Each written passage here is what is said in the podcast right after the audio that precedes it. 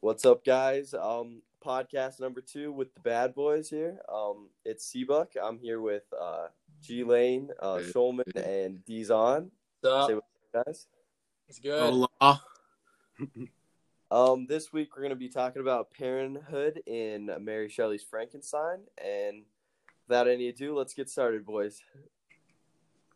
All right. First, I want to mention that, like, yes, the theme is very prevalent in Frankenstein of parenthood, but I think the only reason that is is because when Mary Shelley was growing up, she grew up with only one parent. Um, her her mother died shortly after her birth, and her dad, William Godwin, was left to care for her and her older half sister Franny. Um, I think it shows like the connection between like the monster and Frankenstein and Victor's parents. That all like all these themes are very prevalent because Mary Shelley really didn't have her full like childhood with parents, and she didn't get to experience what like the love of a mother, and she didn't get to experience like the full like you know having a mom and dad to like truly really care for her. You know. Yeah, I Yeah, think um, one thing is when you uh when your when her mother died, she was kind of the cause. Like she died right after she gave birth, so that's kind of a tough burden to bear for her. So I think that's kind of rough going into your life. Yeah, she probably feels like guilt too because her mother died like giving birth to her, so she probably feels guilty for like, you know, her entire life. Yeah. Right.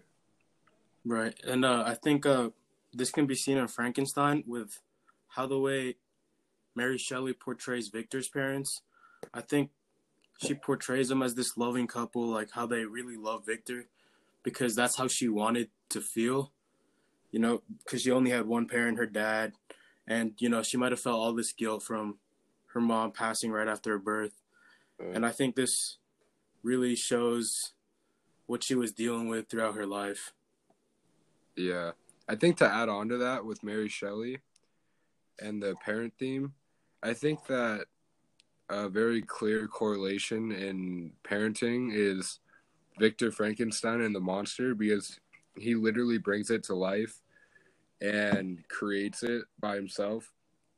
And I think that the monster can be seen as or symbolized as Mary Shelley because she's very guilty and is kind of lost in the world and Frankenstein can be seen as that too or the monster and I think that Frankenstein can be seen as her parent or her dad because it's a single dad and uh, Victor is kind of a single dad in a sense metaphorically and I think that there's a very clear correlation between the monster and Frankenstein as uh, son and father.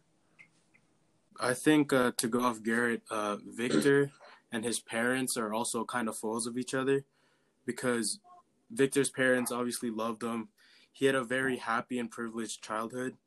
And comparing that to how he treats Frankenstein or the monster, Victor, the monster tells Victor on the mountain that he's frustrated that Victor refused to engage with him. And I think this kind of shows that Victor was kind of spoiled and he really didn't appreciate what he had. Yeah, and I actually have a quote for that. Um, when the monster uh, meets Victor on the mountaintop, uh, he says, "Yet you, my creator, detest and spurn me, thy monster to whom thou art bound by ties only dissoluble by the annihilation of one of us." So that kind of just shows like his anger and resentment for his creator, which is like acting like his parent, and it's kind Nice. of odd for uh, Frankenstein because his creator, who created him, just immediately left him. So he has so much loneliness and guilt, feeling like he's the mistake and the problem. So that's what created his demented lifestyle. Yeah, I think that the demented lifestyle is also a common theme in Frankenstein because everyone's kind of out of sorts and how they how they still like executed people for murder and stuff. It was kind of an inhumane time. I think Mary Shelley felt that was inhumane because of how she was treated in her life.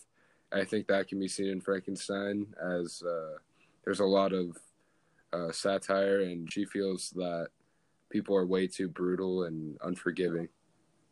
Yeah, I want to add on to that. That was good. Um, uh, when since like her mother died, her dad um married uh Jane, uh Mary Jane Clairmont, and she acted as Shelley's stepmother, but they never really got along. So even though she kind of had like a mother figure, they're like it was not like really loving, and she always felt like her uh, her stepmother didn't really care for her because her stepmother had um had a daughter already, and that she was like always loving that daughter and not so much to Shelley. So you can kind of see how she wasn't really feeling the love, and that kind of translates into like the relationship between like the monster and the like and uh, Frankenstein. Yeah, Yeah. I think that can be alluded to in the book because I think she tries to emphasize the importance of having a traditional family rather than that of uh, another family coming in with, you know, that already they're they already have kids and everything. They don't kind of get that same like feeling of love that they'd get from their original parents. Yeah, Yeah, and then the final thing I just want to end with um, is that due to uh, Frankenstein being raised by or created by Victor and like just left, he has been lonely his entire life, and then he requests from Victor like one thing, and that's to make like a female companion for him. And Victor's very hesitant at this because he's already created like a monster. And when he reflects on it, he says, Yet one of the first results of those sympathies, and the sympathies he's talking about are the sympathies of like loneliness that the monster has, is for which the demon thirsted would be children, and a race of devils would be propagated upon the earth. So he's saying that if this monster finds a companion and is thus a parent for these kids that he would create, um, they would be monsters as well, and he's kind of fearful of that because this monster should not be a parent. Nice. I agree. That was good. Yep. So uh, I think that's it for this week. Um, we'll be on next week for another podcast, and I hope it's a good one. All right. See ya. See ya. Bye.